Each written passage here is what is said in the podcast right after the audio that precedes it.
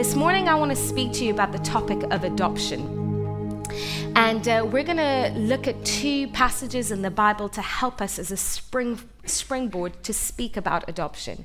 We're going to look at Luke 15 and we're going to look at Galatians 4. So I'm going to jump right in and I'm going to start reading from Luke 15 verse 11. Now this the context of these verses is Jesus speaking to a large crowd and really at the beginning of chapter 15 we kind of get the sense that Jesus is showing people who the Father is because they've misunderstood him all along.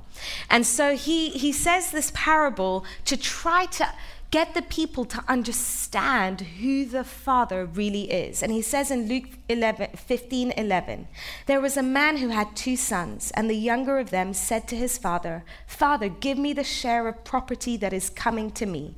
And he divided his property between them. Not many days later, the younger son gathered all he had and took a journey into a far country. And there he squandered his property in reckless living. And when he had spent everything, a severe famine arose in that country, and he began to be in need. So he went and hired himself out to one of the citizens of that country, who sent him into his fields to feed pigs. And he was longing to be fed with the pods that the pigs ate but no one gave, gave him anything. But when he came to himself, he said, How many of my father's hired servants have more than enough bread, but I perish here with hunger? I will arise and go to my father, and I will say to him, Father, I've sinned against heaven and before you. I'm no longer worthy to be called your son. Treat me as one of your hired servants. And he arose and came to his father. But while he was still a long way off, his father saw him and felt compassion and ran and embraced him and kissed him. And the son said to him, Father, I've sinned against heaven and before you. I'm no longer worthy to be called your son. But the father said to his servants, Bring quickly the best robe and put it on him, and put a ring on his hand and shoes on his feet, and bring the fattened calf and kill it, and let us eat and celebrate. For this my son was dead and is alive again. He was lost and is found. And they began to celebrate. Now his older son was in the field, and as he came and drew near to the house, he heard music and dancing, and he called one of the servants and asked what these things meant. And he said to him, Your brother has come, and your father has killed the fattened calf, because he has received him back safe and sound. But he was angry and refused to go in. His father came out and entreated him. But he answered his father, Look, these many years I've served you, I never disobeyed your command, yet you never gave me a young goat that I might celebrate with my friends. But when this son of yours came, who has devoured your property with prostitutes, you killed the fattened calf for him. And he said to him, Son, you are always with me, and all that is mine is yours. It was fitting to celebrate and be glad, for this your brother was dead and is alive. He was lost and is found. And then I'm going to skip forward to Galatians 4, just a few verses. But when the fullness of time had come, God sent forth his son, born of a woman, born under the law, to redeem those who were under the law, so that we might receive adoption as sons. And because you are sons, God has sent the Spirit of His Son into our hearts, crying, Abba, Father. So you are no longer a slave, but a son. And if a son, then an heir through God. I love the gospel. I love the good news about who Jesus is.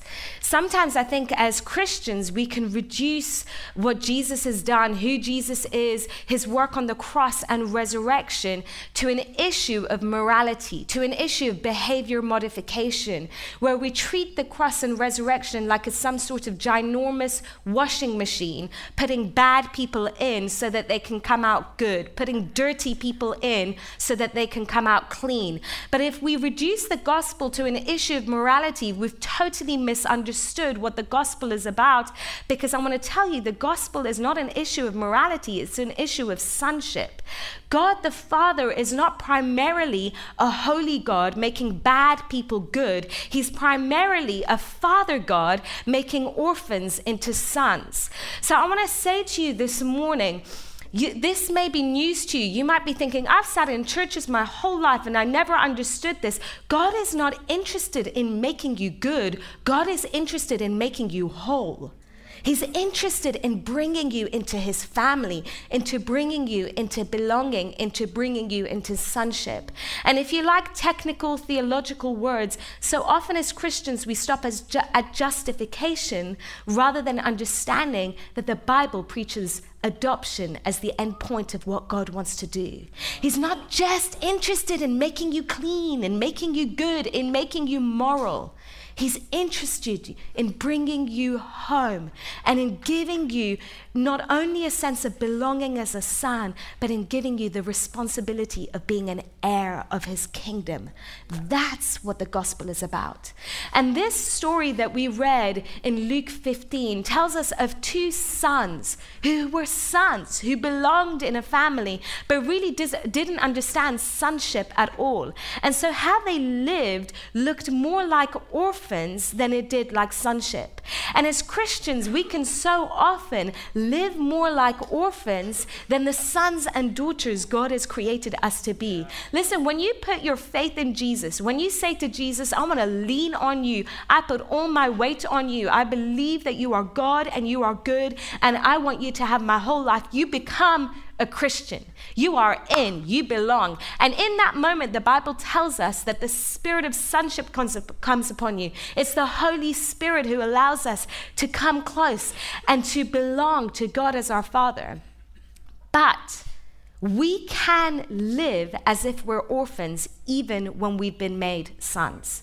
And so, what I want to look at very specifically this morning is this issue of being adopted into the family of God. The Holy Spirit, the Bible tells us, is the spirit of adoption. And so, this morning, we're going to look at what seismic change the Holy Spirit wants to bring into our lives so that we who are sons and daughters will really live like we're sons and daughters and no longer as orphans. And so we're going to look at a few things that this story shows us. First thing I want to pull out is their relationship with the Father. The younger son, he sees the father as a means to an end. That's all the father is to him. At the beginning of the story, the younger son says to the father, Give me the inheritance that's coming to me.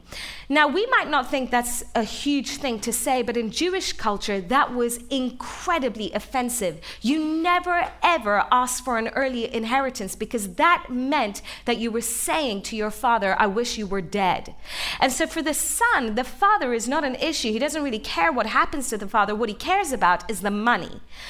Are my means to an end, you are my means to money. And notice when the younger son suddenly comes to himself in the middle of the story, it's not because he suddenly realizes, oh my gosh, what am I doing? I've broken my father's heart. No, it's because his belly is rumbling. His father is still the means to an end. It's just this time it's food right? And he's not all that repentant. Sometimes we make this like he's super repentant. You know, if he was super repentant, he would be thinking to come back to the father as a slave because a slave cannot leave. But he's not thinking to come back as a slave, he's thinking to come back as a hired servant because he's still not understanding who the Father is. He's still his means to an end. I like to call this the God plus something mentality. I love Jesus when it's Jesus and I'm healthy. I love Jesus when it's Jesus and I have enough in the bank. I love Jesus when it's Jesus and I'm seeing the miracles I long for. Get the point? God plus month, something. But you know who really is your God when you take the plus something away? Because if the Father doesn't look so good anymore, I want to suggest that maybe the God is the plus something, not the God at the beginning of the sentence.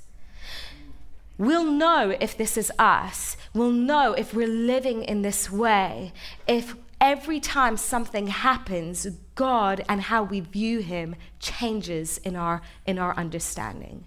With uh, every change of our health, with every change of our finances, with every change of our circumstances, if the understanding of the goodness of God in your view gets shaken, maybe it's time to look at the God plus something mentality. Is the Father your means to an end? Because you know, if if we're living like that, we're settling for far too little.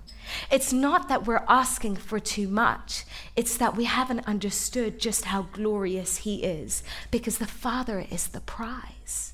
He's not the means to an end. You know, He's so kind that He often blesses us with all the other things too. But the reality is, take everything else away, He is still the worthy prize. And I love it because the Apostle Paul talks about the contentment that comes from understanding who God is. And he talks about how he's content in riches and in poverty, in sickness and in health. He, he lists all these different opposites and says how he's found the secret to contentment. If you want to know the secret to contentment this morning, I want to tell you it's understanding that the Father is the prize because the Father is always with you. See, adoption radically changes our ability to be content because we get into relationship with the Father and everything changes for us because He really is that good.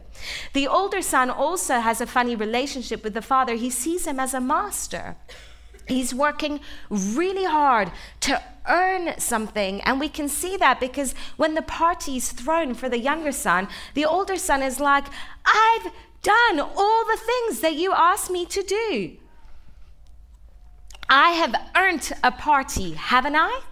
The problem with seeing the Father as a master is that it leads to entitlement because we're counting up all of the things that we're done as if counting makes a difference.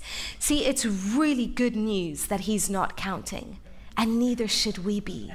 He's not your master, he's your father.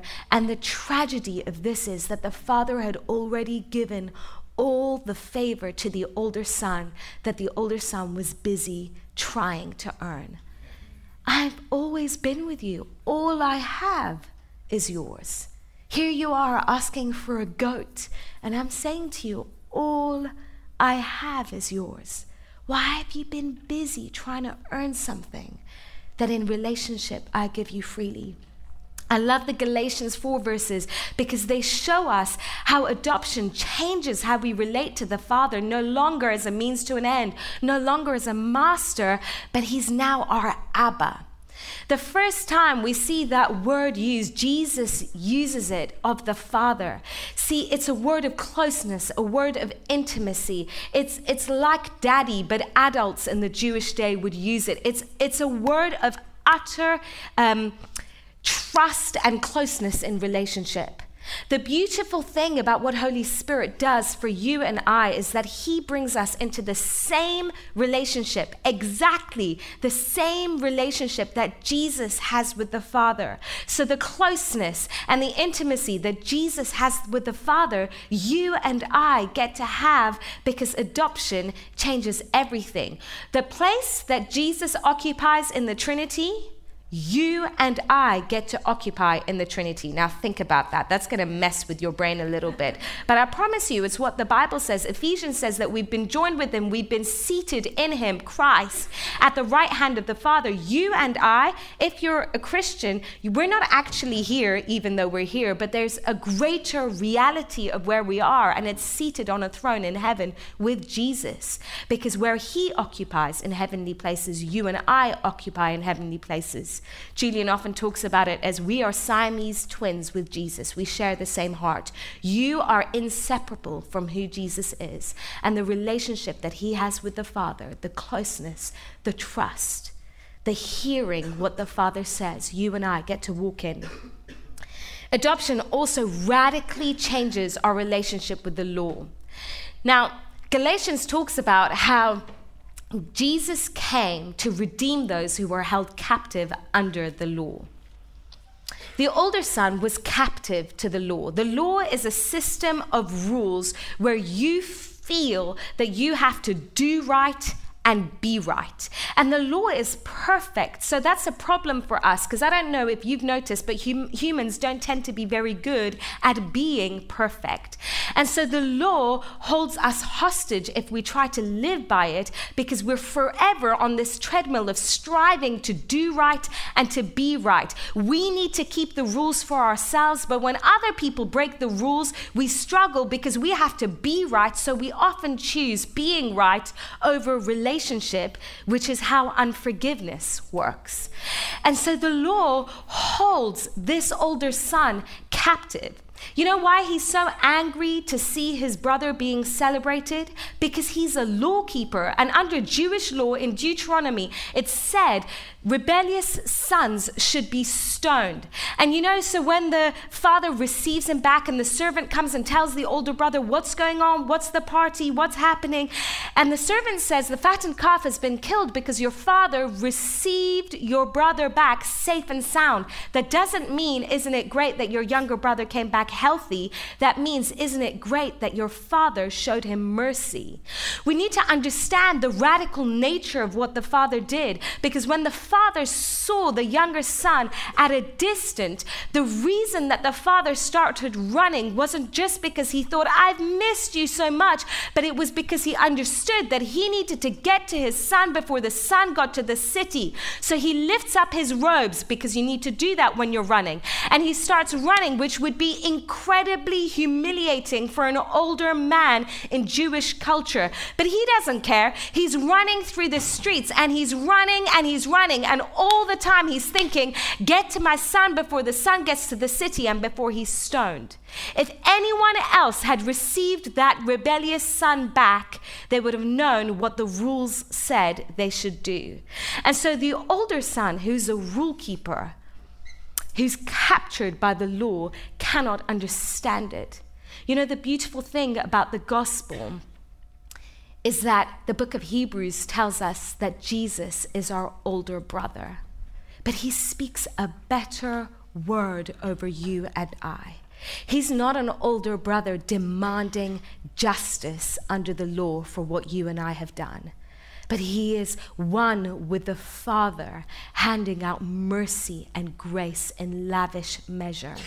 Adoption radically changes our relationship with the law because Galatians tells us we're no longer under the law, captive to it, but we've been redeemed by Jesus so that we have now come into the one who has perfectly fulfilled the law. You've already got a hundred percent on the exam, the law has been fulfilled. You no longer live in the realm of law. Now, some of you are looking at me and thinking, I'm not Jewish. What, what do I care about the law? Let me tell you something about what it looks like for us to live in the realm of law, even if we don't understand it. The realm of the law is a system based entirely on justice. You get what you deserve. The problem is what we deserve under the law because we're not perfect is death and punishment and penalty. The devil loves the realm of the law because it's a system where he gets to consistently accuse us. And the Bible tells us that he is the ultimate accuser. He loves it when Christians start deciding that they need to be rule keepers rather than understanding that they've been brought into the gospel of grace. Now that doesn't mean we use our freedom for sin because the book of First Peter says, "You who've now been free, don't follow the counterfeit of freedom, which is evil." When you've truly been made free, you don't need to give in to sin because when you've been free, your nature has been changed so that it's more natural for you not to sin than to sin. But the devil, if he can get us living in the system of the law where we feel like we need to strive to follow the laws, follow the rules, where we believe that Christianity is an issue primarily of morality rather than our identity, then he sucks us into a realm where everything is based on justice for what you've done, you get what you deserve, and he can go wild with accusation. There are Christians who struggle with accusing thoughts all of the time. They don't know why they're hearing all of this stuff in their head. And I want to suggest one reason might be that you're living in the realm of law without even understanding it. You might be a Christian who's been created to live in the realm of grace, but if you have started to rely on the rules to make you feel like you're getting things right, then you have voluntarily sucked yourself back into a realm of law, which leaves you open to the accusation of the enemy enemy. And one way you can suck yourself back into the realm of law is through unforgiveness. You know, when the Bible tells us to forgive, it's not for the benefit of the one who, for, who you forgive, it's for the benefit of you. Because unforgiveness only operates if you believe in being right over relationship, which means you live in the realm of law if you live in unforgiveness. The enemy loves that because he doesn't want you to live in the realm of grace grace towards you and grace towards others. And so, if he can get us to live in unforgiveness, he knows that he'll suck us into a realm of law because you can't live in two different realms. You can't insist that someone else gets what they deserve when you're trying to live in the realm of grace for yourself. And so, I want to say to you today if you're struggling with unforgiveness, let it go. This isn't to belittle what's been done to you, to deny the pain of what's happened. Some of you have lived through horrific things. I'm not belittling what's been done, but I'm saying to you if you want to live in the fullness of the grace that God has for you, you have to let it go so that you can live in the realm of grace. And when you're living in the realm of grace, when the enemy comes to you and tells you you're a loser and you're rubbish and you're just never good enough, you can point him in the realm of grace to a beautiful cross where Jesus died. And you can say, No, no, you don't understand because I've been joined with Jesus and I died with Jesus and he's overcome you. So any accusation cannot stick. The realm of grace is an incredibly slippery realm for any accusation. It cannot stick to you. And so adoption radically changes our understanding of the law because we no longer live in that realm. We've been invited to r- live in the realm of grace. One more thing on this. I wonder as Christians if we sound more like the accusing devil than the gracious Father. I wonder if, as Christians, we, we read this story and we actually may sound to the world more like the older brother than the father. I wonder if with our placards we sound more like the older brother than we do the father, talking about things that we don't agree with rather than welcoming people into belonging into a family before we address the issues of their morality. Because last time I checked, you and I didn't get in because of our morality, we got in because he's kind. In the book of Ephesians, there's this beautiful verse in Ephesians 4 that talks about speaking the truth in love to one another. And Christians have used that verse as an excuse to criticize with a smile. And the person in front of you has to kind of take it because you did say, I'm speaking the truth in love to you. You've quoted scripture, they're powerless to do anything about it. The problem with that kind of thinking is that it reduces truth to an idea rather than the perfect description of what truth is in the Bible, which is a person called Jesus. When we speak the truth in love to one another, what you and I are actually doing is speaking Christ likeness over one another. What we're doing is we're saying, I see Jesus in you, and this is what he looks like. And you can do this all around in your church and outside because every single human being on the planet was made in the image of God. Every every single human being on the planet has the gold seed of God in them. And so we get the privilege of pulling out that gold, of saying, I see what Jesus created you for. That's what speaking the truth in love to one another really means. I wonder who you and I sound like. Who do you want to be in the story? Because the Father's inviting us to be sons and daughters who understand His heart. If the older son understood the Father, he'd be out there looking for the younger. Who do we get to be? Being sons and daughters radically changes us. Let's talk about honor for a second. I know you've talked about honor in a series that you've done in this church already.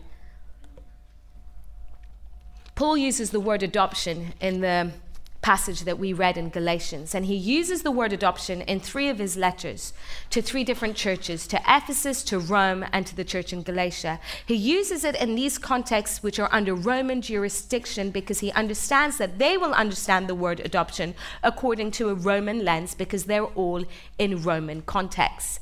In Roman context, the word adoption meant three things. Firstly, it was irreversible. Once you'd gone through the process of adoption, there was no going back. There was no changing your mind if you were the child or an adult, because adult adoptions were often done. Whoever you were who was adopted into a family, you could not change your mind, and neither could the parents who adopted you. It was utterly irreversible. The second thing about adoption was that in the Roman context, it was a means by which power was passed on from one in power to one who he wanted to bestow power to. So at the time that Paul was writing his letters, in fact, there had been uh, of the six previous emperors before him, four, em- four emperors had adopted an adult in order to pass on their power to an adopted son rather than their biological children. At the same time, in the current context of Galatia, the Emperor Claudius had adopted Nero in order to pass on his power. So, adoption was irreversible. Adoption was a means by which you could pass on all of your power to somebody else and thirdly, adoption was a means of passing on honor. In the ancient world, whose you were was much more important than who you were.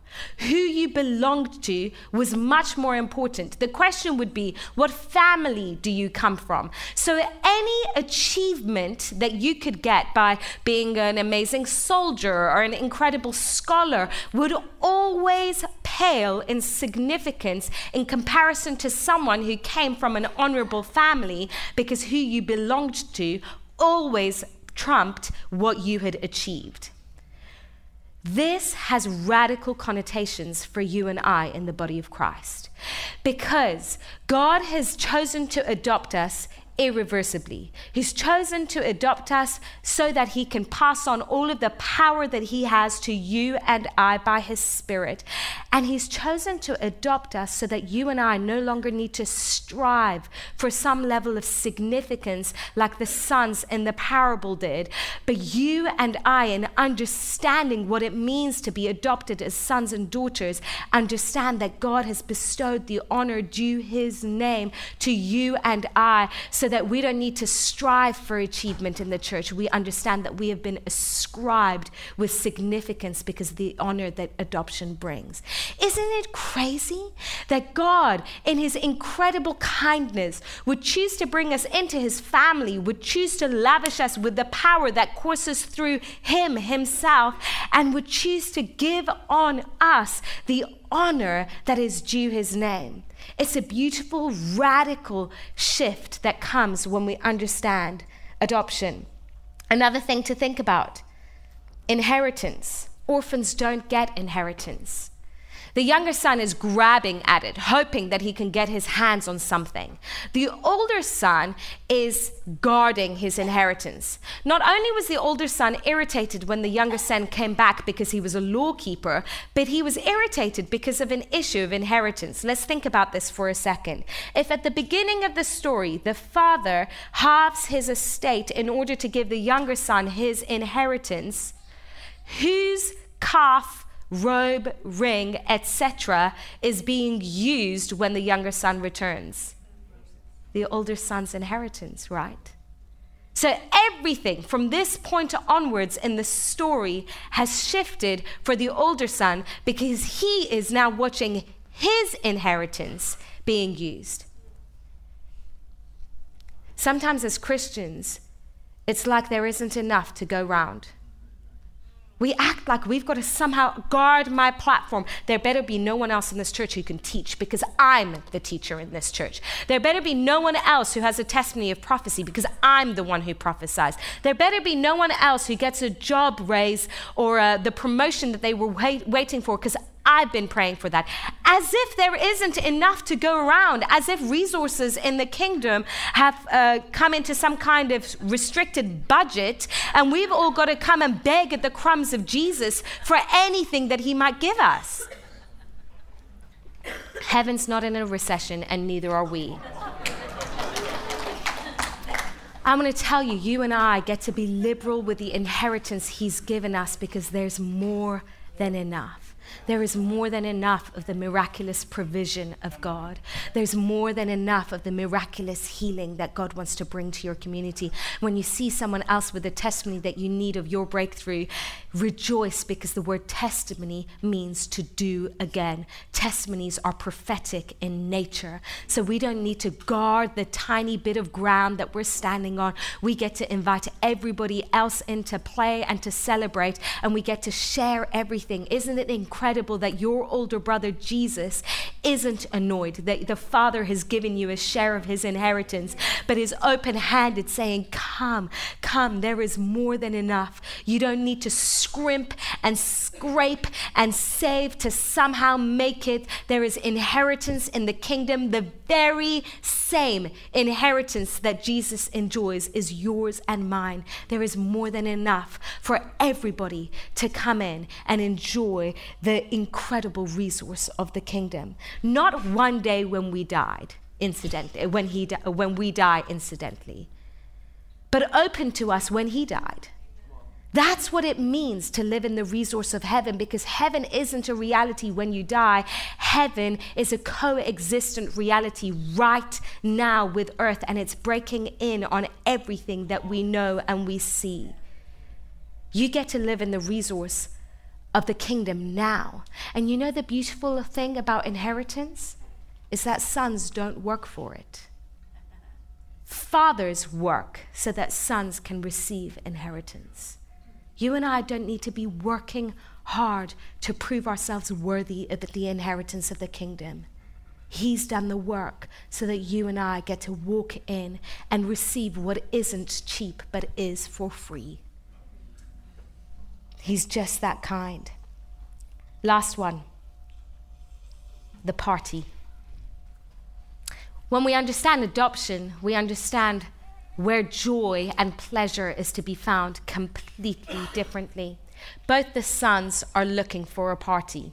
The younger son is a little bit more obvious. He takes the money so that he can go somewhere because he's looking for pleasure outside of his father's house, right? The older son, he's got this whole veneer of, I don't need the party. I'm better than that. I'm much more interested in the rules. But actually, it all comes out at the end, doesn't it? When he says, You know, all this time I've been serving you. You never even gave me a goat so I could celebrate with my friends. The party is still elsewhere. He just didn't have the guts to own up to the fact that he wanted to find joy and pleasure. But what's crazy is that the father throws such a party that the older son comes back from the fields and he can't even recognize the sound. It's so insane. To him, it's so alien. He thought he understood what pleasure would look like. The party the father throws is a completely different thing. It's so much wilder, it's so much better. Because I want to tell you, the father is the ultimate party thrower. You and I might be looking and hungry for joy and pleasure. The beauty of the gospel is that it doesn't say looking for pleasure is wrong, it just shows you where to find the ultimate pleasure. The lie of sin is that it's giving you pleasure that you can't find elsewhere. The truth of the gospel is God hates sin because it's settling for far too little pleasure. When we look at the parables, so often, as with the parables in Luke 15, the invitation is come and enter the master's joy. In the previous two parables in Luke 15, that's the, that's the culmination of the story. In Luke 15, in this passage, come and enter the party. You know, this lost son parable is in, written in two halves in the original text. The first half comes to a conclusion with the younger son entering into the party. The second half is intentionally left open. The last sentence is missing because as Jesus was telling the parable to his Jewish listeners, he was leaving it open ended to them what they would do as the older sons. It's open ended for you and I. The Father is inviting us to enter his joy. That's what it means to be sons and daughters.